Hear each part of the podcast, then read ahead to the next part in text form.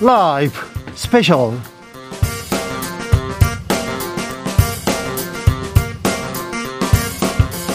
2022년 8월 20일 토요일입니다. 안녕하십니까. 주진우입니다. 토요일 이 시간은 일주일 동안 가장 중요한 일들 정리해드리는 그런 시간입니다. 시사 1타 강사 두 분 모셨습니다. 양지열 변호사, 박지훈 변호사, 어서 오세요. 네, 안녕하세요. 안녕하세요. 네. 아침, 저녁으로 이제 서늘합니다. 네. 네. 예. 아직까지는 조금 덜. 아니 아침에 눈을 떴을 때 살짝 예. 상당히 쾌적하게 눈을 뜰수 음. 있어요. 네. 눈 뜨는데 막눈 어, 뜨자마자 어우 찝찝해 땀 흘렸어 이런 느낌은 아니더라고요. 네. 가을이 열대야는 조금 벗어난 느낌이 듭니다. 네. 예. 가을이 온다니까. 그래도 아직 오는데. 늦어요. 가을이 알겠어요. 늦어요. 네. 벌써 왔었어야죠. 저만 가을이 온 것 같아 마음속에. 음. 제가 먼저 왔어요. 네, 죄송합니다. 지금 이 방송 영상으로도 만나보실 수 있습니다. 네, 그렇습니다. 지금 바로 유튜브에서 주진우 라이브 검색하시면 영상으로도 만나보실 수 있습니다. 선물도 준비됐어요. 이 사람 이 이야기 궁금하다. 주진우 라이브에서 인터뷰해주라.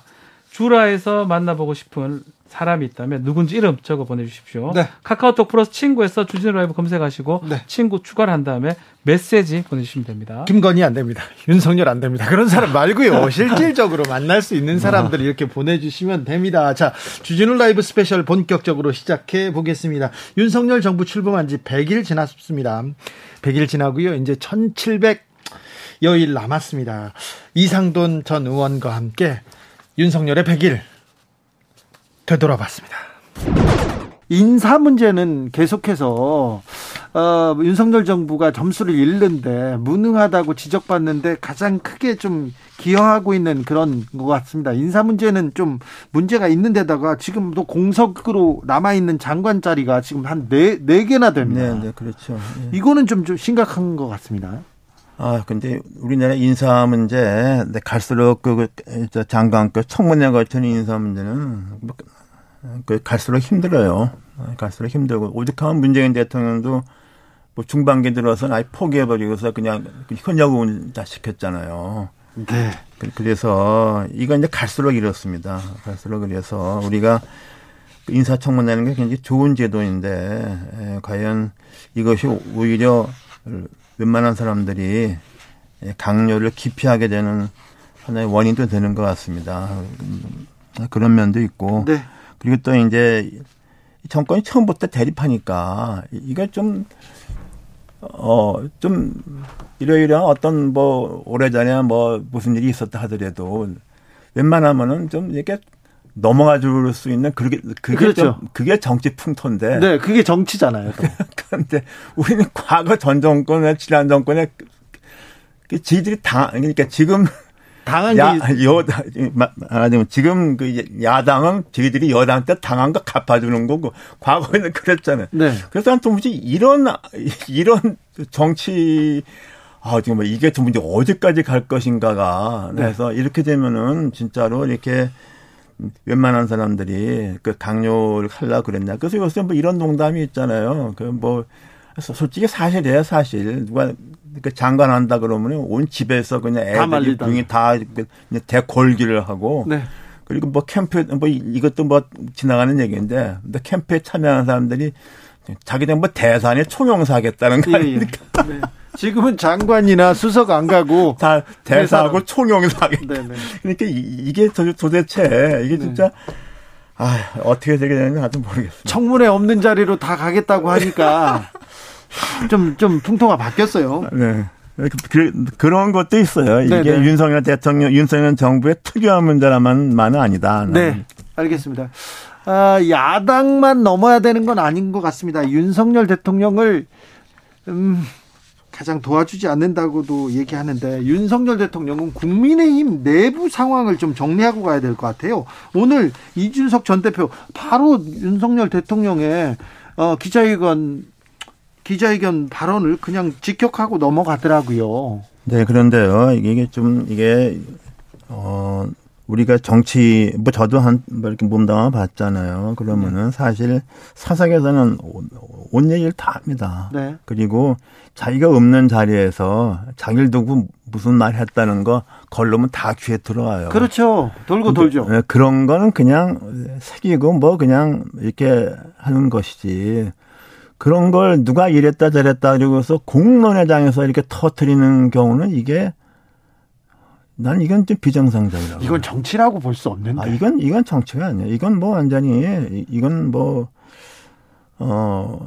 근데 좀 이게 이게 좀 우리나라 얘기가 아니고 미국 얘기인데 미, 국들 백악관에서는 뭐 대통령이냐 참모나 온갖 얘기 다 하고 뭐 야당 의원도 얼마나 흉보고 험악한 얘기. 한번 트럼프가 참모들하고 무슨 얘기 했겠어요. 네. 근데 그런 얘기 갖다가 이제 좀 상당히 지나서 정권이 지나면 회고록 같은 데서 그렇죠. 있었다 이러는 거지. 나오죠. 현직에서 있는 대통령 들고서 이, 이, 뭐 이렇게 자기가 본인 이런 경우가 나 있는가 싶어요. 그래서 뭐 이런 말을 했느냐 안 했느냐 가지고서 서로 말이야 뭐 네. 이런 난 도대체 이건 어, 우리나라 정치가 이렇게까지 굴러가야 되는 건지 난 모르겠어요. 초등학교 때 그랬잖아. 하잖아요. 너 누구한테 내 음. 얘기했지. 그러면 그거 가지고 음. 싸우고 그러는데 네. 지금 정치인들이 그러는 것 같습니다. 그런데 네. 저 이준석 전 대표는 저 물러날 기색이 없습니다. 윤핵관 그리고 윤석열 대통령을 직격하고 있습니다. 이 문제는 계속될 것 같습니다.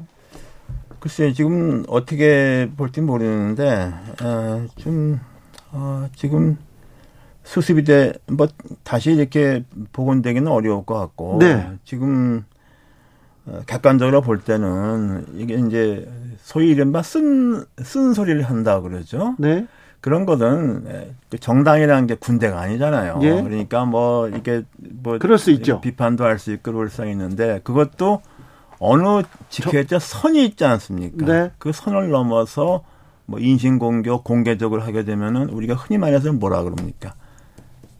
당에서 볼 때는 해당 행위가 네. 되는 거죠. 네, 네. 뭐 그런 경우에는 또 이제 그 당에서 어떻게 할지 거기서 이제 이 정도 수준에서 그냥 또 가라앉기를 원하겠죠. 네. 그런데 모르겠어요. 그게 어떻게 가는지. 그래서 지금 여당이 저렇게 되는 것도 이게 초유의 사태죠. 야당이라면 모르겠는데. 그렇죠. 예, 그러니까 이게 이런 것이 나는 뭐 윤 대통령한테도 굉장히 나쁘고 그리고 에, 그 여당과 청와대가 뭐, 물론 이게 우리나라에서는 뭐 청와대가 정치를 개입하면 안 된다 그러는데 그게 사실은 그게 말이 안 되는 말이죠. 얘기죠. 네, 네. 웃기는 얘기죠. 네. 그래서 이걸 좀 어떻게 그 정치력을 동원하는 거는 어떻게 좀 수습을 하고 네. 정 수습 안될 것 같으면은 제가 양당 간에 결정을. 끊고서 네. 그 정도의 그 정도 결단을 좀 해야 하지 않을까나 싶어요. 네. 이렇게 질질 끌려가서는 뭐 윤 대통령한테 또는 정권한테 뭐 굉장히 나쁘다고 봅니다. 이준석 리스크 어떻게 하느냐가 매우 중요한데 이 문제 계속 좀 끌려가고 있는 것 같아요. 네, 그러니까 그게 그리고 참 우리나라 언론도 맨 그런 거 가사 쓰잖아요. 그렇죠. 싸우는 것만 쓰죠. 한심한 거예요. 또 이제 그렇게 써야만 뭐 인터넷 클릭수가 올라간다는 뭐니까 그런 좀 우리 그 아주 그 잘못된 언론 풍토에다가 거기에다가 이런 것이 해서 에, 이렇게 뭐, 말은 무슨, 이게 무슨 판인지 모르겠어요. 그래서 이런 걸 좀 여당에서 수습을 좀 해야 되고, 어떻게 보면 한번 기로가 이제 법원에 가처분 신청 이런 네. 것 한번 더 계기가 되지 않을까 싶습니다. 네. 김건희 여사 리스크에 대해서도 언론은 계속 기사를 쓰는데요. 네. 어떻게 보십니까? 아, 나는 김건희 여사 대통령 부인 문제는 이 윤 대통령을 지지하는 사람들마저도 상당히 거기에 대해서는 제일 좀 부정적으로 보죠. 그래서 이거는 뭐 대통령 본인밖에 감당할 수 없는 거예요. 그래서 어떻게 해야 됩니까, 그럼? 어, 그러니까 이렇게 공개적인 자리에 나오는 거죠. 최소화해야 한다고 봐야 나는. 음, 음, 나는 그것만이 대통령을 돕는 길이다 이렇게 봅니다. 네. 윤핵관들은요?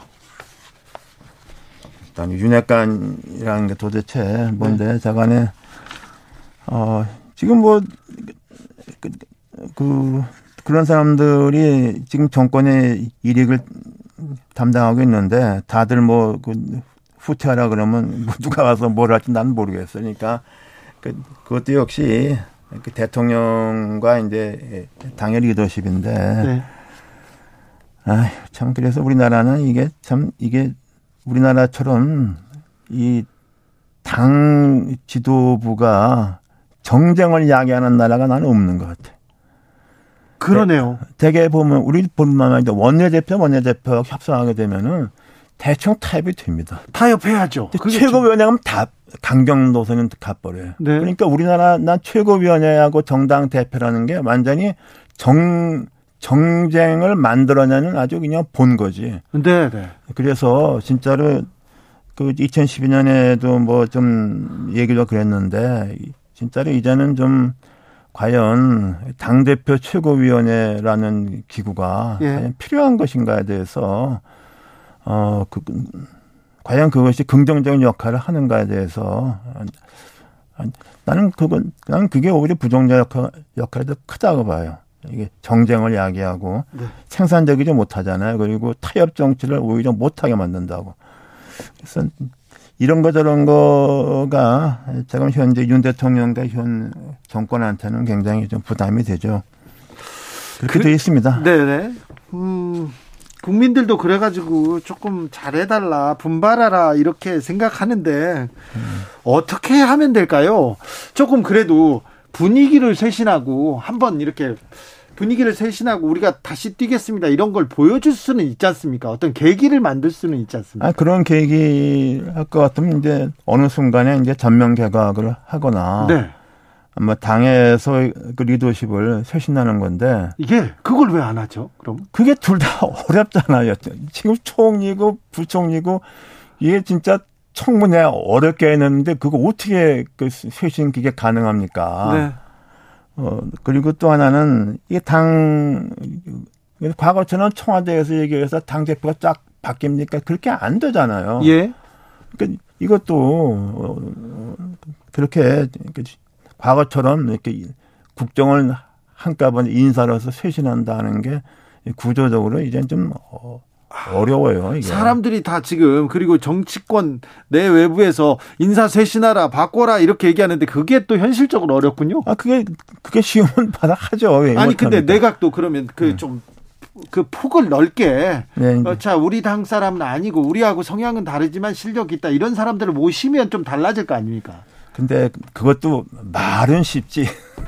그리고 이게 뭐 협치해서 그게 그게 됩니까? 그게 안 되고 그리고 이제 말하자면 그 정 자기 사람들 말고 다른 그야말로 전문가든 뭐 명망가든 네. 이렇게 영입을 해서 쓰는데 네. 그런 것도 요새 아 제가 얘기하잖아요. 그건 나올 사람이 누가 있느냐. 안 하려고 그래요. 아, 다안 하려고 그런다고. 대사 자리 아니면 안안 가려고 그, 그 그래요. 총영사, 그 초용사가 좋다는 게. 네, 대사도 싫고. 그 외교부, 그 외교관들 들으면 되게 기분 나쁘지만. 네네. 네. 그렇게, 그렇게 되어 있어요. 지금 흐름이 그렇답니다. 지금 상황이 그렇게 되어 네, 있다. 그러니까 이거, 아, 그러니까 난 이런 느낌 받는 게 이게 네. 우리나라 대통령제하고서 당 대표 최고위원 이 시스템이 이제는 한계에 온거 아니냐는 그런 생각을 아니 그 지금 어찌 됐든 어찌 됐든 100일밖에 안 됐어요. 인적 쇄신이 어려워요. 그럼 어떤 방법이 있습니까? 뭐라도 좀 가르쳐 주세요. 아 그러니까 제가 그러잖아요. 크게 원하지 마라. 원하지 말고 어. 자간에 이렇게 끌고만 가는 것도 대단한 성공이다. 큰 사고 그렇게, 치지 말고. 아, 그렇죠. 끌고만 가는 것도 대단한 성공이다. 아니 눈높이를 낮춰라 말이죠. 국민도 낮춰야 됩니까? 그럼 아이고 뭐 할 수 없어요. 이제 100일 남 100일 지났고 1700여 일이 남았어요. 아 그런데요. 네. 지금 과거처럼 이렇게 어떤 어떤 계기에 네. 새로운 네. 대통령이 와서 국정을 쇄신하고 희망을 주는 이런 경우가 요 근래 외국도 봤습니까? 그렇죠. 없잖아. 네. 아 트럼프 됐을 때 어, 어땠어요? 그리고 바이든 대통령 됐을 때 과연 이 그러니까 우리가 눈높이를 현실적으로 낮추자 말이야.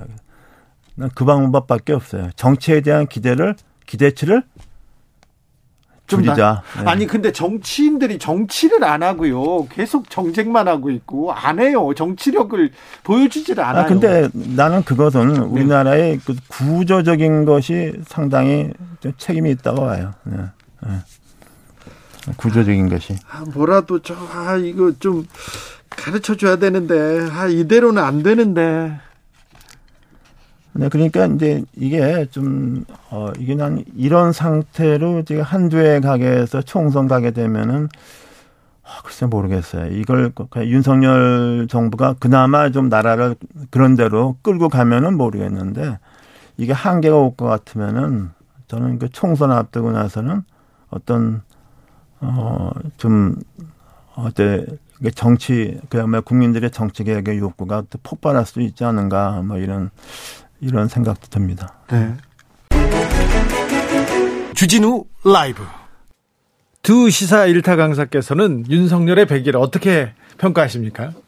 점수를 많이 주시더라고요. 점수. 뭐 정치인이나 네. 아니면 시사평론가들이 이준석 전 대표가 25점 25점 갤럽 갤럽 조사로 점수를 줬던 것 같고요. 뭐 30점 주는 사람도 음, 있고. 음, 네. 글쎄 뭐 그런 점수는 사실은 그냥 우리 지지율 그대로 보는 거고 저는 높진 않다고 생각이 들고요. 그렇다고 높지 뭐, 않죠. 예, 높지 않죠. 뭐 형편없이 20몇 점 이렇게 줄 수는 없고 한 60점, 70점 정도 아, 줘야 네. 되지 않을까 생각이 아유, 듭니다. 박지민 변호사인데. 많이 준 겁니까? 네, 아니요. 그렇게 표정, 표정이 그런 모습이라서. 6, 70점인데 많이 줬다라고 이렇게 평가하는 분들이 좀 있을 것 그렇죠. 같아요. 왜냐하면 25점, 뭐 30점 얘기가 계속 나오니까요. 양질 변호사님? 저는 그냥 저 정치하시는 분들이 주로 음. 지금 박 변호사 얘기한 것처럼 지지율 가지고 점수 주는 게 맞다라고 생각해요. 왜냐하면 그 100점 만점이면 거기서 100명한테 물어봤을 몇 명이나 5를 줬냐 X를 줬냐니까 정확하게 채점이 되는 거 아닌가요? 어제 갤럽 같은 경우는 지난주 지난주보다 조금 올라서 28% 정도까지 음. 나왔으니까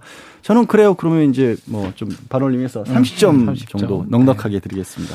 어, 이상돈 교수, 아, 뭐 크게 기대하지 말고 눈높이를 맞, 맞춰라. 그리고 정권에서 잘하려고 하지 말고 크게 하려고 하지 말고 그냥 좀 음, 사고, 사고 치지 않았으면 이런 얘기를 하시더라고요. 그러니까 김홍걸 의원도 비슷한 얘기했습니다. 뭐 아무것도 하지 마라 이런 얘기를 하시던데. 거의 갔죠. 시작 자체가 이제 절반 좀 조금 안 되는 그러니까 0.7% 이제 포인트 차이로 이제 됐기 때문에 그 부분을 사실 무시를 못할 것 같습니다. 그래서 제가 6, 70점 얘기한 것도 만점을 50점 정도로 봤을 때를 기준으로 하는 겁니다. 예컨대 50% 중에 30%니까 한 60점 정도 된다고 그렇게 얘기를 하는 거고요. 네.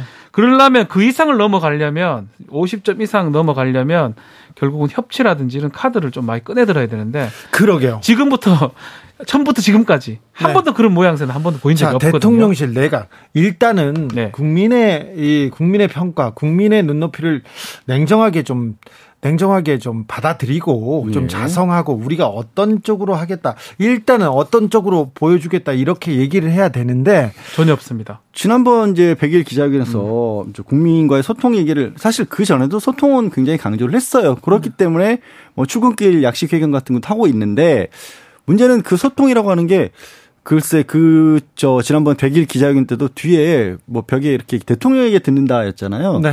대통령으로부터 듣고 싶은 게 아니라 대통령이 좀 들으셨으면 좋겠다라는 얘기를 사람들이 많이 많죠. 하세요. 네. 그리고 여기 이제 국민과의 소통이라고 얘기를 하실 때 그 국민에는 본인에게 지지를 안 했던 50% 가까운 사람들도 포함이 돼야 되는데 지금 여태까지는 100일 동안 보면 국민은 야당은 고사하고 국민의힘, 그러니까 여당 내부에서도 얘기를 듣는 사람과 안 듣는 사람이 나눠져 있잖아요. 핵심 지지층도 이게 뭐 하는 거냐 네. 이런 얘기 있습니다. 그러니까 이른바 윤핵관 내지는 뭐 윤핵관이 되고 싶어 하는 분들의 얘기만 들으시는 게 아니냐라는 지적을 받고 있거든요. 네. 그래서 아직까지는 그냥 말 정도였던 것 같아요. 그래서 진짜로 국민과의 소통을 얘기하시려면 그 국민이 누구인가 당장 뭐 좀 보여줄 수 있는 게 뭐 야당이랑 대화라도 좀 하시든지. 네. 아니 물론 이제 그런 얘기는 할 수 있겠죠. 어 대표가 아직 없지 않느냐. 대표 이제 28일이면 뽑히잖아요. 네.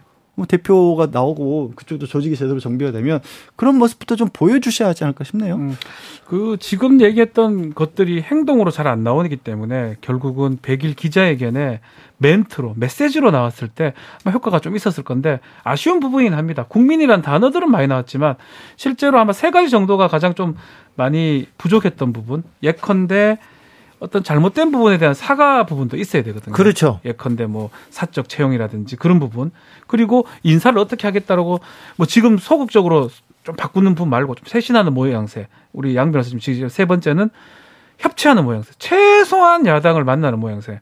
야당이 지금 거대 야당이에요. 저 입법부를 장악하고 있는데 그런 상황을 세 가지 정도를 최소한 메시지 좀 담겼 으면 그래도 좀 지지율이 반등하고 어, 좀 100일 이후에는 좀 뭐 긍정적 모습을 볼 수가 있을 것 같은데 그 메시지에도 그거조차 하나도 없었거든요. 세 가지가 하나도 없었습니다. 지지층들을 다독이고 네. 중도층들을 끌어안고 그렇죠. 그리고 반대 넘어가야죠. 그렇죠. 넘어가야 반대하는 됩니다. 사람들까지도 경청하는 그런 모습. 그게 세 가지입니다. 네. 사과하고 인사를 잘하면서 협치를 시도하는 모습. 최고의 대화, 네. 최고의 소통은 경청입니다.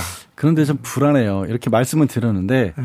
움직임은 여전히 거꾸로 가고 있는 것 같거든요. 지금 지금 인사쇄신 얘기 나왔는데 나 뭐 인위적으로 하지 않겠다. 뭐 지지율 때문에 얘기를 해놓고 한 원포인트 합니다. 뭐 일단 김은혜 지금 홍보수석을 신용 홍보수석을 뽑았다라고 하는데 굉장히 본인의 인수위 시절 대변인 했던 분이고 네. 본인이 워낙 신임해서 경기도지사 후보로 이렇게 좀 자객 공천이었다라는 얘기를 쓰지 않습니까? 유승민 전 의원이 나가려고 했는데 유승민 전 의원 그러니까 상대인 김동연 현재 후보 지사보다도 유승민 전 의원을 밀어내기 위해서 보냈다는 얘기가 나올 정도로 자기 사람을 밀었던 것이고 그때는 그때 그렇다고 지금으로 쳐도 그 이후에 여태까지는 국회를 존중해야 되는데 국회보다는 시행령으로 국회를 제쳐놓고 패싱하고 이제 본인의 뜻을 펴고 있는 상황이고 야당과 대화를 저도 이제 바란다라고 얘기했는데 네. 현재로서는 사실은 전 정권 수사에 더 전념하고 있는 것처럼 비치거든요 검찰을 그렇죠. 이 부분 변수입니다. 예, 인사 얘기를 예. 잠깐만 좀 더 하면요 김은혜 지금 이제 홍보 수석이 이제 되는 상황인데 정말 좀 깜짝 인사가 되려면 아무도 예상에 못했던 예컨대 상대 진영이라든지 그렇죠.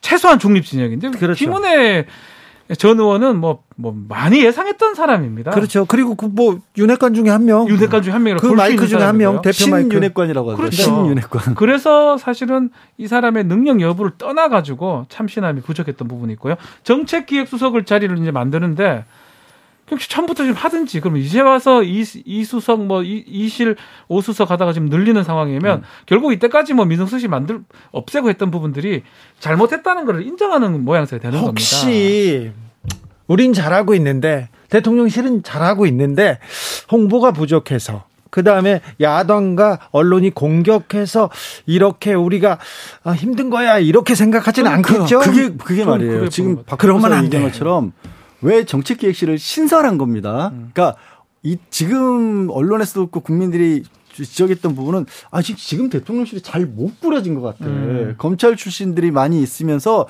의외로 일이 잘 안 돼. 일이 안 돼. 능력이 없어. 그러니까 바꿔봐야 될 것 같아. 열심히 이걸 인적 쇄신을 얘기를 했는데 네. 여기는 가만히 두고 새로 정책 기획실이라든가 홍보석을 부, 붙였다는 얘기는 뭐냐면 야 여기가 잘하고 있는데 당신들이 잘 몰라서 그러는 것 같아. 이렇게 생각한 저희가 스페셜에서 계속 얘기합니다. 주라 스페셜에서 네.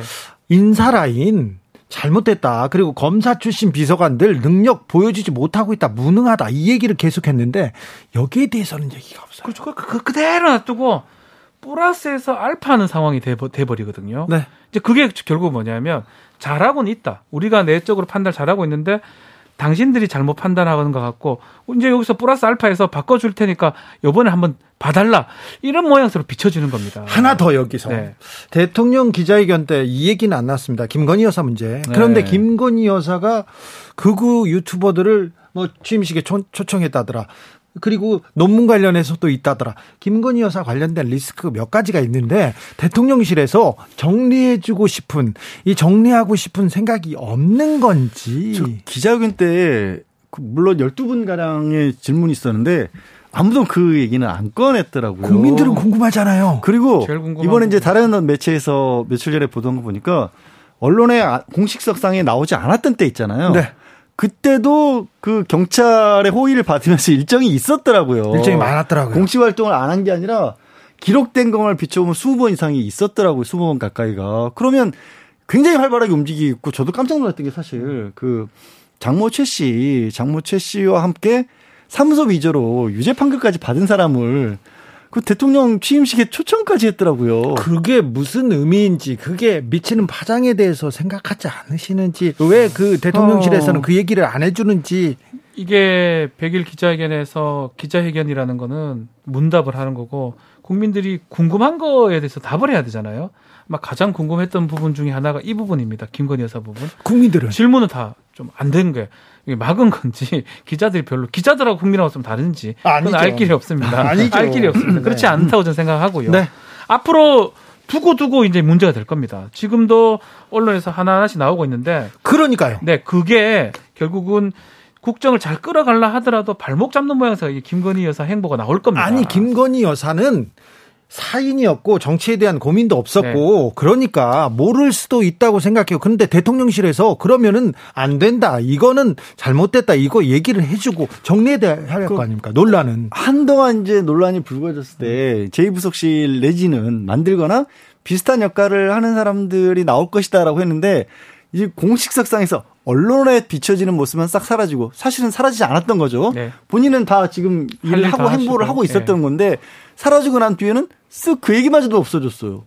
어, 어디 어디 가버렸어 또 만든다는 얘기도. 아니 그런데 이게 가린다고 가려지는 아유, 얘기야. 요즘 세상 21세기가 어떤 세상인데 사라지는 게 아닌데 이 리스크를 그냥 그대로 두고만 볼 겁니까? 대통령실 지금 뭐 하는 겁니까? 그 유능하다는 그 능력 있다는 검사 출신인데 뭐 하고 있는지 저는 이 부분이 이해가 안 돼요. 그렇죠. 뭐 저기 다들 가까 서로들 아신다고 제가 지난번에도 보면 왜 지금 한동훈 법무부 장관도 검찰총장 시절, 그러니까 윤석열 대통령이 검찰총장 시절에 연락이 안 되면 김건희 여사에게 직접 연락을 했을 만큼 검사들도 잘 아는 사이 아닌가요? 그리고 그러면? 주진우 검사 그리고 후보 시절에 대통령 되기 전에 모든 리스크 법적인 문제 그리고 어 처가에 있었던 일들 다 처리했다면서요. 뭐 하고 있어요? 다 처리가 됐다고 생각하셨습니다. 아, 아니죠. 아, 아니죠. 조언이 네. 안 되는 상황이 아닌가 생각이 듭니다. 자, 대통령 직무 평가 아, 직무 평가 몇 점 주냐고 했을 때 25점 준 윤성, 이준석 전 대표? 네. 근데 갤럽 자체 조사로 20, 긍정 25% 나왔다. 아, 아까 제가 28%는 다른 데서 본 거네요. 그렇습니다. 네. 갤럽 자체 조사로 25% 나왔습니다. 8월 9일에서 11일 전국 만 18세 이상 1000명 대상으로 이렇게 조사했고요. 어, 아. 직무평가 28%도 있었습니다. 그 자체 조사는 8월 16일에서 18일 전국 이, 번주 조사죠. 네, 음. 전국 만 18세 이상 1000명 대상으로 했습니다. 자세한 내용은 갤럽, 한국갤럽 그리고 중앙 여론조사 심의위원회 홈페이지 참조하시면 됩니다. 여러분께서는 지금 주진우 라이브 스페셜을 듣고 계십니다. 주진우 라이브 스페셜 기억하십니까? 국민의힘에서는 비대위가 공식 출범했습니다. 아우, 비대가 출범했는데, 아, 출범했는데 하자마자 뭐 반성하고 사과하고 고개도 숙이고 그랬는데 이게 또 좀 잘 안 보입니다. 이준석 전 대표의 맹공 때문에 그런 것 같은데요. 자, 국민의힘은 어디로 가는지 최가박당에서 자세히 짚어봤습니다. 자, 국민의힘은 주호영 비대위가 이제 꾸려졌습니다. 그래서 이준석 전 대표가 됐습니다. 이제 어, 이준석 대표의 시대는 432일 만에 어, 불명예 퇴진했는데요. 자 비대위 구성 어떻게 보셨습니까? 예, 뭐 비상 상황이란 것은 그더 팩토 사실상 뭐 이제 비상 상황 아니겠습니까? 네, 비상이죠. 예, 예, 법률적으로야 이제 이준, 이준석 대표가 가처분 신청을 내놨습니다만 집권 3, 어, 3, 3개월째 정당이 이렇게 집권당의 내홍을 겪고 이 자체도 비상이지만 네. 그것보다 더 큰 비상은 국가가 지금 비상입니다. 경제적으로나 이쪽으로 그 외교 안보 상에서도 그래서 그걸 이제 어쨌든 수습하기 위해서 비상대책위원회가 섰고 마침 또 이게 내일이면은 취임 100일째이죠 대통령 취임 네. 집권 100일입니다. 집권 100일 날 이제 서가지고 올 연말까지는 어쨌든 이 비상 상황을 조금 안정시키겠다는 각오로 미진할 텐데 구성이 좀 의외였습니다. 어제 밤까지도 기자들이 이 저 누가 비대위 누가 비대위 될지를 몰라서 예. 뭐저 같은 사람도 혹시 되는지 알고 물어보는 사람도 있고 했는데 그 어쨌든 제가 보니까 상당히 잘했습니다. 우선에 초선에는 엄태영 의원하고 전주의 비례대표 의원 두 분이 포함됐는데 두 분 다 아주 내공도 있으시고 특히 초선 엄태영 그 의원은 충북 제천 단양 출신인데 시장 출신입니다. 시장 출신 중에서 지금 국회에 우리 시장 군수 모임이 있거든 출신 모임이 있는데 네. 지역의 어려움을 굉장히 잘 아시는 분이고 전 의원은 역시 이제 율사로서 전반적으로 또 여성으로서 많은 분을 많은 부분을 또 대변해 줄 수 있는데 특히 한 부분은 우리 광주에서 광주시장 후보로 했던 주기환, 주기환. 예, 예. 네. 이분은 광주라면 어떤 곳입니까? 우리 당으로서는 정말 참 가장 힘든 곳 아니겠습니까? 그곳에 따가운 여론까지 수렴하겠다는 의사를 이게 이제 요번에 의지를 담은 것 같고요. 다음 중앙청년위원회 부위원장을 지원했던 우리 저 강원도 도의원 또 세종시 의회 의원 그러니까 이소희 변호사인데 80년대생 또 청년의 남녀 목소리를 더구나 지역에서 광역 의원의 경험을 해왔던 사람들을 통해서 듣겠다고 해서 일단 구성은 아주 잘 된 것 같습니다. 네, 저는 뭐 일단은 비상 상황, 비상 사태라고 하는 표현을 자주 쓰는데 비상 상황과 비상 사태를 인위적으로 만들었죠 국민의힘에서는 예를 들면 이준석 당대표는 당심과 민심을 얻어서 새로운 혁신의 아이콘의 당대표가 됐는데 대선 이후에 결국은 이준석 당대표를 제거하기 위한 작업에서 일어난 상황이 바로 비상 상황이다. 그러니까 비상 상황, 비상 사태라는 것은 연출된 상황이라는 거예요. 그게 자연스럽게 이루어지지 않았다라는 거고 그것이 이제 당내 내분으로 이제 가속화되는 상황에서 비상대책위원회를 만들 수밖에 없는 건데 그 상황에서 이제 주호영 비대위는 발족할 수밖에 없었고 그것이 공식 출범을 했는데 저는 저도 정치권들에서 비대위를 옆에서 좀 지켜봤거든요. 근데 구성은 누구나 할 수 있는 겁니다. 근데 무엇을 할 거냐에 대한 부분인데 여기서 구성을 했다고 했을 경우에 오늘 같은 경우는 뭐를 하냐면 이 구성과 더불어서 비대위는 이러한 현실 진단, 국민의힘의 문제가 무엇이다라는 거, 그리고 내용에 왜 이러한 원인이 무엇인지, 이준석 당대표에 대한 부분까지 어느 정도는 어, 비대위 구성과 함께 얘기가 나왔어야 되는 것이죠. 그러니까 구성만 한 것이 지금 가장 큰 문제가 어, 윤석열 정부와 이 국민의힘의 가장 큰 문제인 거예요. 무엇을 할 것인지를 내놓지 않는다는 것이죠. 자, 그것이 저는 현실 진단에 있다. 속도를 내보겠습니다. 그런데 네. 오늘 의원총회에서 권성동 원내대표 재신임 결정했습니다. 네. 자, 책임론도 좀 나왔습니까?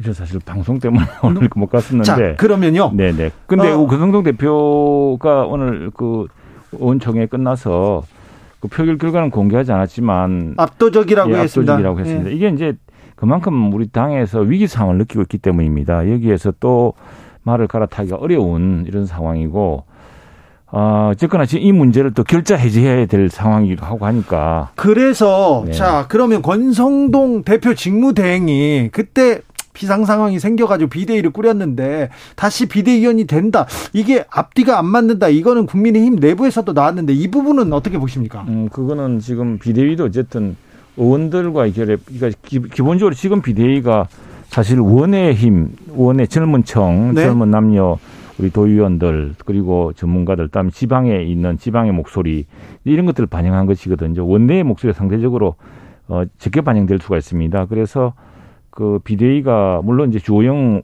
비대위원장이 원내에 있지만은 그러나 원내와 유기적 결합, 유기적인 이제 운영을 위해서 그 당연직으로 네. 예, 원내대표와 정책의장은 포함된 거죠. 저는 그 권성동 그 원내대표가 원인의 제공자이고요. 직접적 책임자라고 봐요. 정치는 책임을 져야 되는 거 아니겠습니까? 이 비상 상황과 비상 사태를 만든 주요 원인 제공자가 권성동 원내대표 아니겠어요? 그러니까 저는 이 비대위원 구성에 있어서 가장 큰 문제가 제가 처음에 드렸잖아요. 현실 진단을 해야 되는데 현실 진단이 안 나왔다는 거예요. 구성은 할 수가 있죠. 그러니까 무엇을 할 것인지가 나올 수가 없는 거예요. 원인에 대한 문제를 제대로 파악을 못 했는데 그래서 저는 비대위가 실질적으로 상당히 어려움에 직면할 수밖에 없다. 자. 그것이 지금 이 이번 어, 주호영 원내 비대위 주호영 비대위원장은 저도 같이 일을 해봤지만 예, 참 예. 원만하고 일 얼마나 예, 잘합니까? 그런데 구성 자체를 봤을 때 일하기가 쉽지 않다라고 하는 말씀. 지금 우리가 비대위원장 체계로 가고 원내대표를 재신임하게 된 것은 지금 너무 위태롭고 위험하고 또 내홍으로 인해서 너무 당에 대한 신뢰가 떨어져 있기 때문에 지금 잠시도 머뭇거리거나 이렇게 할 여유가 없습니다. 왜냐하면은 비대로 가는 까닭은 전당대회를 할 수가 없습니다. 전당대회란 것은 거의 블랙홀 수준이기 때문에 그다음에 원내 대표를 하려면 다시 의원 그 원내 대표도 이제 또 선거해야 선거를 해야 됩니다. 네. 선거인데 이걸 오늘 아침에 해가 내일 오늘 오후에 할 수가 없거든요. 원내 대표 주자들이 또 선거 운동할 기간을 줘야 되기 때문에 지금 그럴 여유가 없는 상황에서 절박하게 홀, 네, 혼란에 절박하게 빠질 수밖에 없으니 그리고 결자 해지 차원에서 더 각오를 갖다 주고 하라는 또 우리 동료 의원들의 또 강력한 주문과 질책성 주문도 있었다고 봅니다. 오히려 그게 더 함정에 들어가는 거죠. 주호영 비대위가 네. 첫 번째로 넘어야 될 산이 네. 윤석열 대통령도 마찬가지로 첫 번째 넘어야 될 산이 이준석 대표인 것 같아요. 연일 방송에서 독설 퍼붓습니다. 자, 윤석열 대통령 성적 치면 한 100점 만점에 25점 정도 뭐. 그리고 영부인 팬클럽 얘기까지 하기 시작했습니다. 이준석 대표의 말말말. 근데 그게 이제 조금 우리 언론에서 관심을 그쪽만 맞춰서 그런데 보면은 그 최소한 그 대통령에 대해서는 조심하는 대목이 보입니다. 그래요? 예, 예. 그리고 지금 그게 조심 안 하는 것처럼 어, 보이는데. 아니, 그게 아니 그런 이야기 했잖아요. 무슨 양주구육 가지고 내가 어디에 그런 말을 했냐고 또. 아, 예, 그런 말을 했어요. 예. 예. 다음에 이제 그 변호사 예, 이분이 강, 전에 팬클럽 하던 그 변호사인데 강신호 변호사. 이분이 지금 사실은 이준석 대표를 그 대표를 지금 뭡니까 이 무슨 여기 무슨 의혹에 연루됐다 주장하는 사람의 변호사예요 지금. 그렇죠. 예, 그러니까 당사자 뭐 관계가 있는 것 같은데 어쨌거나 이준석 대표가 이렇게 하는 것은 당내 전체적으로는 점점 이제 당 대표까지 했던 사람이고 우리 가장 크게 기대를 모았던 우리 저 헌정사상 최초의 30대 당 대표였는데 당 대표로서 어쨌거나 모든 책임이 사실 당 대표하고도 다 있는 거 우리 당원 당 의원들 모두가 다 책임을 져야 되지만 네. 그러나 당 대표로서도 그 이 무거운 책임감을 느끼고 어쨌거나 이 어려운 상황에 지금 이렇게 분열적인 언어보다는 보다 통합적인 또 그리고 좀더좀더 좀 원숙한 이런 태도와 그런 저 리더십을 보여줬으면 좋겠다는 바람들이 많습니다. 저는 그 이제 저는 이제 유형화하는 걸 좋아하는데 좋아한다보다 이제 분석을 할 때 그런데 정치인의 유형을 두 가지로 크게 분류하면 수능형과 반골형이에요. 네. 윤석열 대통령은 윗분들을 치받으면서 올라왔단 말이에요. 그러면서 자기를 파워를 키워왔단 말이에요. 반고령이죠. 반고령의 전형적인 반고령이란 말이에요. 그러면 정치권에서 권성동 원내대표나 장재원 의원 다 반고령이란 말이에요. 그렇네요. 그런 특징이 같죠. 왜 네. 그러냐면 공격수 저격수 역할을 하면서 커왔던 유형인데 네. 그 분들이 누구를 치냐면 이준석 당대표를 쳤는데 이준석 당대표는 제가 지난번에도 얘기했지만 정치를 어떻게 커왔냐면 자기 세력을 강화하는 쪽이 아니라 적대 세력을 약화시키는 저격수 같은 역할을 하면서 커왔단 말이에요. 여기도 그러니까 이준석 대표도 전형적인 반고령이란 말이에요. 네. 그러면 뭐가 되냐면 제가 말씀드린 것처럼 원인 진단이 안 된 거예요. 반고령끼리의 지금 싸움인데 이걸 융화할 수 있는 융화제가 없는 거예요. 그래서 지금 계속 싸우는 거고 이준석 당대표가 그런 얘기를 하잖아요. 그 강신업 변호사 같은 경우는 김건희 여사 팬클럽 회장이란 말이에요. 그러면 이 문제가 어떻게 전 회장, 예? 전, 회장. 전 회장이죠. 전 회장이든 어떤 그러면 어떻게 느껴지냐면 네. 아 여기에 윤핵관과 연결됐다라고 하는 그 모종의 어떤 모습이 있단 말이에요. 이런 것들이 다 어떻게 보면 여기서 정리를 해줘야 되는 건데 그렇게 안 되니까 결국 뭐냐면 반골형과 반교홀형의 싸움이 이루어지는 건 그건 어떤 거냐면 파탄인 거예요, 파탄.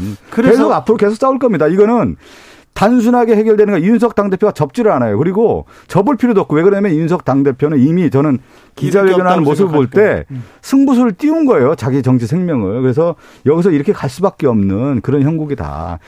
그런 모습으로 지금 저는 이제 어, 이수 당대표가 이미 이미 지금 엎어진 물은 어쩔 수가 없는데 좀 수습을 하고 좀 새로운 리더십을 보여주면 좋겠습니다. 어쨌거나 30대 당 대표라는 귀중한 자산을 아직도 가지고 있는 분 아니겠습니까? 그렇다고 한다면은 이런 문제에서 자 우리 아까 적용 말씀하셨는데 정치가 전투와 다른 까닭은 정치는 공감을 얻어야 되는 거거든요. 그렇죠. 마음을 네. 사야죠. 네. 지금 우리 정치가 우리 정치 지도자들 보면 전부 뭐 우리 박 의원님 말씀하셨지만 반감과 적대적 언어와 저격으로서 이렇게 어느 단계에 정치적 입지를 굳히고 있는 사람인데 그런 정치에 사람들이 꼭 실정을 내고 있습니다. 그런 사람들이 아주 그냥 넌들이 치고 있어요. 그래서 오히려 나는 이 기회에 본인이 들어 오해도 당하고 이렇게 했지만 그런데 지금 이 상황도 보면은 전혀 그럼 나는 전혀 책임이 없다 이럴 수도 없는 상황이에요. 왜냐?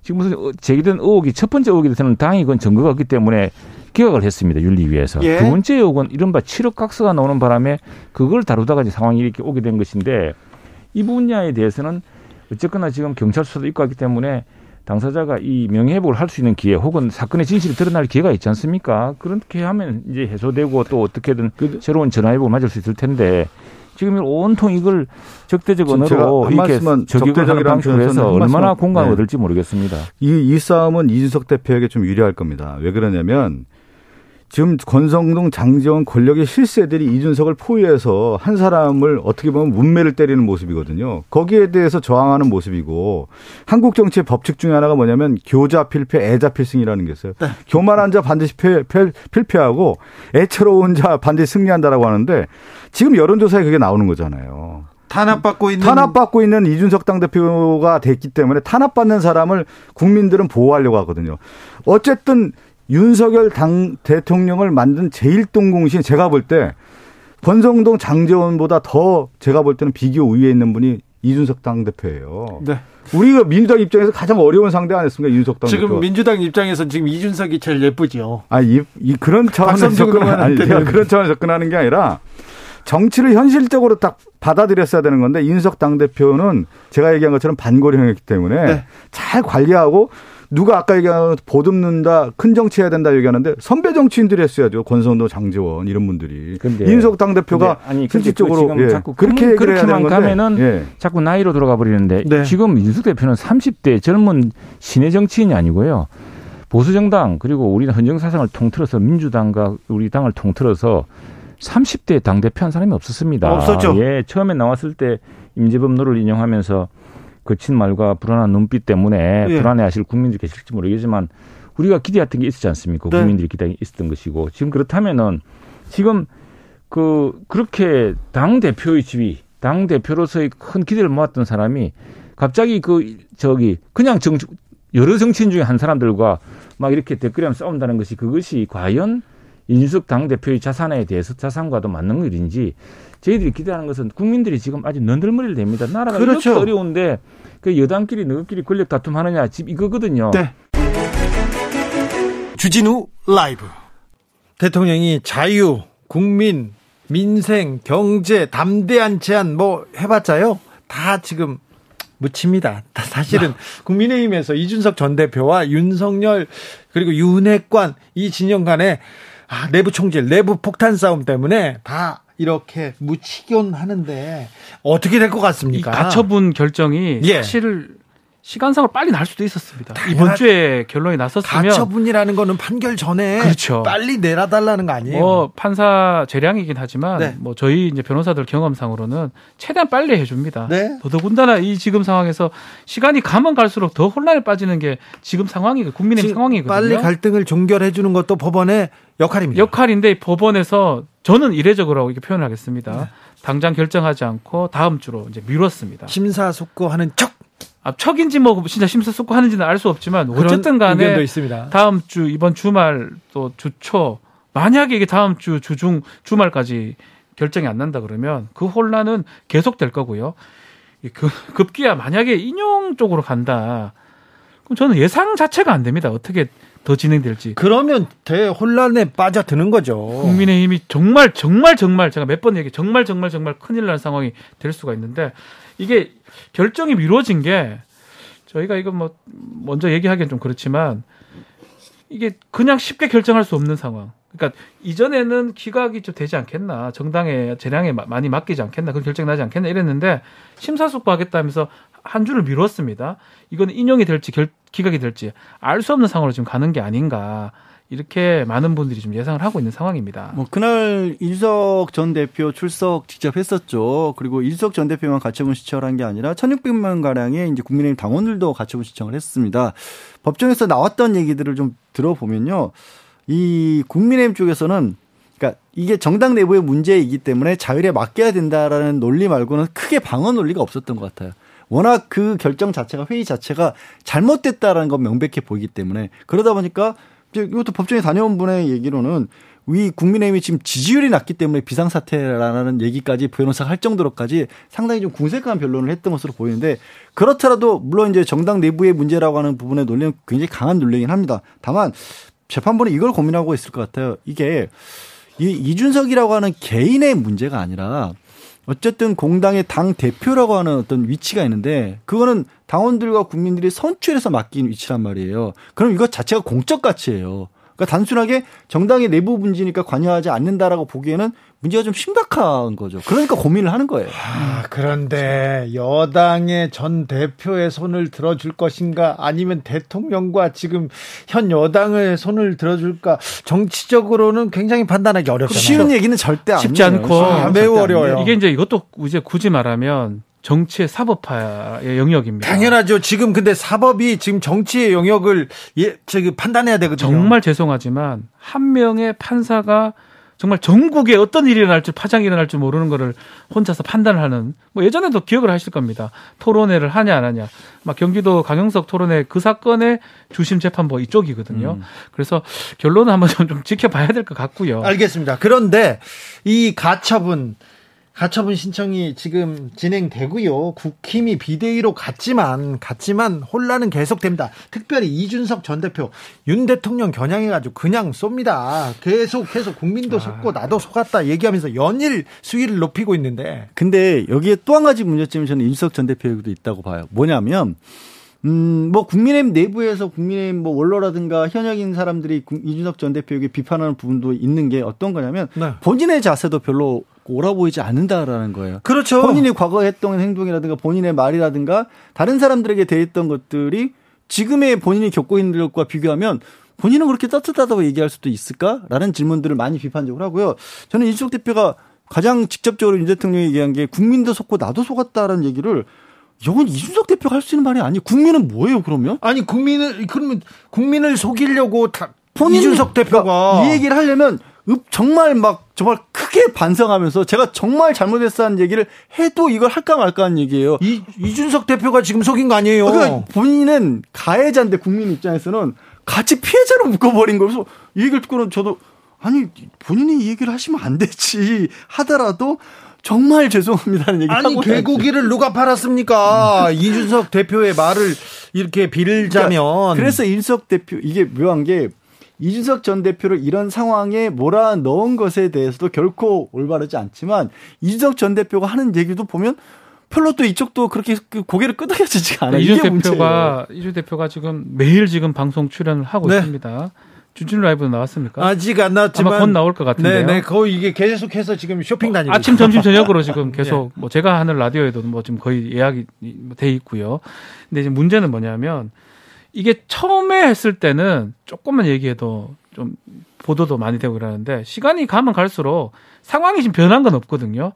조금 더 강력한 얘기들을 하는 것 같아요. 제가 봤을 때는. 양고기 뭐 개고기 지금 국민도 썼고 아 당연하죠. 그래서 이게 지금 시간이 가면 갈수록 수위를 높여. 그, 그럴 수밖에 없는 게 저는 그것도 이해가 되거든요. 안 그러면 어제 했던 말하고 똑같은 거는 보도를 안, 안 해줍니다. 네. 그러다 보니까 이준석 대표도 방송을 아는 사람이고 방송에 대해서 뭘 했을 때 먹히는 걸 아는 사람이다 보니까 계속 수위가 세지고요. 그래서 제가 계속 그 얘기를 합니다. 가처분 결과가 늦어지면 늦어질수록 계속 얘기는 계속 더 업그레이드 될 거라는 더 거죠. 문제는 뭐냐면요. 예. 가처분이 끝나도 본안 소송 또 따라와요. 계속 할 겁니다. 본안 소송 이제 조금만 부연 설명을 드리자면 가처분은 원래 본안 소송을 해야 되는데 본안 네. 소송에서 본안 소송에서 이주석 전 대표를 이 상황에 해임 자동으로 해임되게 만든 결정이 옳았느냐 그러느냐를 판단하는 건데 그 판단할 때까지 시간이 오래 걸리니까 급하게 그 판단이 2년 뒤에 나오면 이쪽 전 대표로서는 당 대표로 돌아올 길이 아예 없어지잖아요. 급하게 신속하게. 예. 그러니까 일단 임시 조치로 자리를 지켜줄지 말지를 정하는 게 가처분인 거예요. 그러니까 그 결정이 옳은지 그른지는 결국 본안에서 다퉈야 되는 거고. 그러니까 박 변호사 얘기한 음. 것처럼 설령 가처분이 안 받아들여져도 여전히 이수석 그렇죠. 전 대표는 본안 소송하면서 이번에는 이 얘기할 거고 저번에는 저 얘기할 거고 저 회의에서 우리가 이번 재판 열릴 때마다 기자들 찾아오고 이럴 거예요. 이준석 리스크는요. 꺼지지 않습니다. 윤석열 정부가 국민의힘에서 어떤 내용을 어떤 음. 정책을 국민한테 호소하고 싶죠? 그 전에 네. 이준석 리스크를 해결을 해야 됩니다. 그렇죠. 그러다 보니까 많은 뭐 당내 아니면 당 안팎에서 뭐 정치적 해법이 이제 방법 유일한 방법 아니냐. 아니 정치인들이 정치적으로 해, 풀어야죠. 정치인들이 정치력이 제일 떨어져요. 그 정치적 해법이란 게 만나는 거거든요, 사실은. 만나서 뭐 예컨대 예컨대 거래라고 표현하기 조금 힘든데 뭘 어떻게 해줄 테니까 좀 그만하는 게 어떠냐. 좀 받아들여라. 어떻게 이렇게 전달하더라. 그게 정무 기능이라는 거잖아요. 그게 정치죠. 정무고 정체잖아요. 근데 그런 부분을 지금 못 하고 있고 또 한편으로는 이런 얘기도 합니다. 이거는 조금 유 대표 문제이기도 한데 유 대표가 뭐 다 녹음을 해버리니까 누가 네. 접근을 못 하는 거예요. 그렇죠. 싹 다 녹음을 해버리니까. 아이고, 네, 참. 이게 정무적으로, 정치적으로 접근을 하려면 사실 녹음기 같은 거 켜져 있다는 거, 이거를 꺼려, 꺼려를 수밖에 없는 거거든요. 정치인 역사, 이런 정치인 또 없었죠. 근데 그. 중요한 지적이었어요. 박 변호사 얘기한 그런 어떤 정무적인 걸 하려면 네. 그 녹음기도 중요하지만 그걸 꺼내놓는 것도 중요하지만 대화 상대방이 제대로 음. 서야 되거든요. 그렇죠. 근데 막상 국민의힘에서 비대위원을 비상대책위원을 꾸렸는데 여기에 몇 면을 보면 아하. 가장 갈등을 빚었던 권성동 원내대표를 필두해서 그냥 윤핵관이 그대로 사실은 장악하고 있거든요. 신윤핵관 또 들어가. 신 송일정 위원장 들어가 있고 심지어는 주기한, 주기한 지금 비대위원 같은 경우는 정치 경력이 전무하다시피 해요. 아는 사람이라고는 윤석열 대통령밖에 없어. 검찰 수사관을 하셨던 분이고 정치 경력은 광주시장 후보로 나갔던 것밖에 없거든요. 그런 분이 왜 들어왔을까? 아 이건 윤석열 대통령이 딱 이 비대위까지도 영향력을 미치는 거 아니야? 이래 버리면 윤석 대표 전 대표 입장에서는 뭔가 박 변호사를 따라 정치적 히법을 찾으려고 나 누구랑 얘기해야 돼? 누구랑 그렇게 되는 거예요. 죄송합니다만 저희가 두 달, 세 달째 계속 이 얘기를 하고 있는데 예. 다음 주에도 그 다음 주에도 예. 가장 큰 이슈로 어, 윤석열 대 이준석, 이준석 대 윤핵관의 이런 구도는 계속 될 것 같습니다. 음. 이게 정치의 후퇴라는 분들도 있고요. 정치의 실종이라고 얘기하는 분도 있는데 아무튼 이런 분들이 지금 신문 일면을 그리고 뉴스의 머리 기사를 지금 장식하고 있어서 좀 안타깝기도 합니다. 자, 복습했으니 다음 주 신문 일면 예측할 친구. 필요도 없어요. 또요? 저희 뭐 계속 맞추잖아요. 맞췄어. 100%입니다. 네. 뭐 이준석 대표 얘기는 계속 나올 수밖에 없고요. 네. 아마 다음 주, 다다음 주까지 계속 이준석 대표 얘기가 나올 것 같습니다. 다음 주에는 가처분 결과가 나올 테니까. 네. 인용되면 인용되는 대로, 기각되면 네, 기각되는 대로 또 말들이 그리고 많죠. 무슨 얘기를 또 할지 모르니까 그 네. 그 얘기에 따라서 그 사람도 주목을 받을 거예요. 그렇죠. 아, 대통령 얘기를 화나는데 나라가 네. 지금 챙겨야 될 일이 한두 개가 그러니까요. 아닌데 너무 저, 큰 이거 국력 손실이에요. 이거 이 사람 한 사람 또 한편으로는 이적 대표 입장에서는 또, 또, 또, 다른 방법도 없어요. 어쩔 수 없잖아요. 자기는 이제 없어요. 너 이제 밀려났고 이제 이제 끝이라고 네. 나는 뭐라도 해야겠다고 하는데 그러니까. 그러니까 이 부분에 대해서 대통령실 그리고 정부 여당에서 이 부분에 대해서 가장 먼저 해결해야 될부 해결도 해결하지만 네. 인석 뉴스가 묻힐 만큼 뭔가 좀 잘하는 좋은 일을 좀 해봐요. 나와야죠. 그래서 나와야죠. 좋겠어요. 네. 어떤 정책으로 어떤 네. 비전으로 이준석을 덮을 수 있을까요? 아이고 쉽지 않아 보입니다.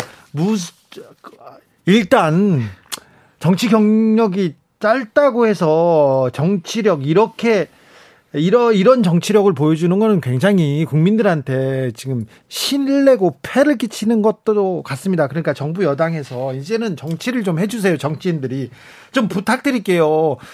국민의힘에서요 이준석 대표도 마찬가지입니다. 네, 아 참. 끝내자고 이제 네. 이 정도 네. 하자고요. 네. 네. 네. 됐겠죠? 네. 네. 자 주진우 라이브 스페셜 여기서 인사드리겠습니다. 선물 소개 한 번 더. 자 이 사람 이야기 궁금하다 주진우 라이브에서 인터뷰 해주라. 네. 주라에서 만나보고 싶은 사람 있다면 누군지 이름을 보내주시기 바랍니다. 김건희 안 됩니다. 윤석열 대통령 안 됩니다. 그거는 이준석은 됩니까? 이준석은 될것 같아요. 또, 또 네. 누굴 보고 싶냐, 누굴 듣고 BTS까지는 좀 어렵습니다. 어렵죠. 네, 저희도 좀 계속 노력하겠습니다. 네. 자 어디로 보내면 돼요? 자, 카카오톡 플러스 친구에서 주진우 라이브 검색하시고요. 친구 추가한 다음에 메시지 보내주시면 됩니다. BTS는 우리도 보고 싶죠. 뭐. 네. 양지열 변호사, 박지훈 변호사, 감사합니다. 네, 고맙습니다. 주진우 라이브 스페셜 여기서 인사드립니다. 저는 다음 주 월요일 오후 5시 5분에 돌아옵니다. 지금까지 주진우였습니다.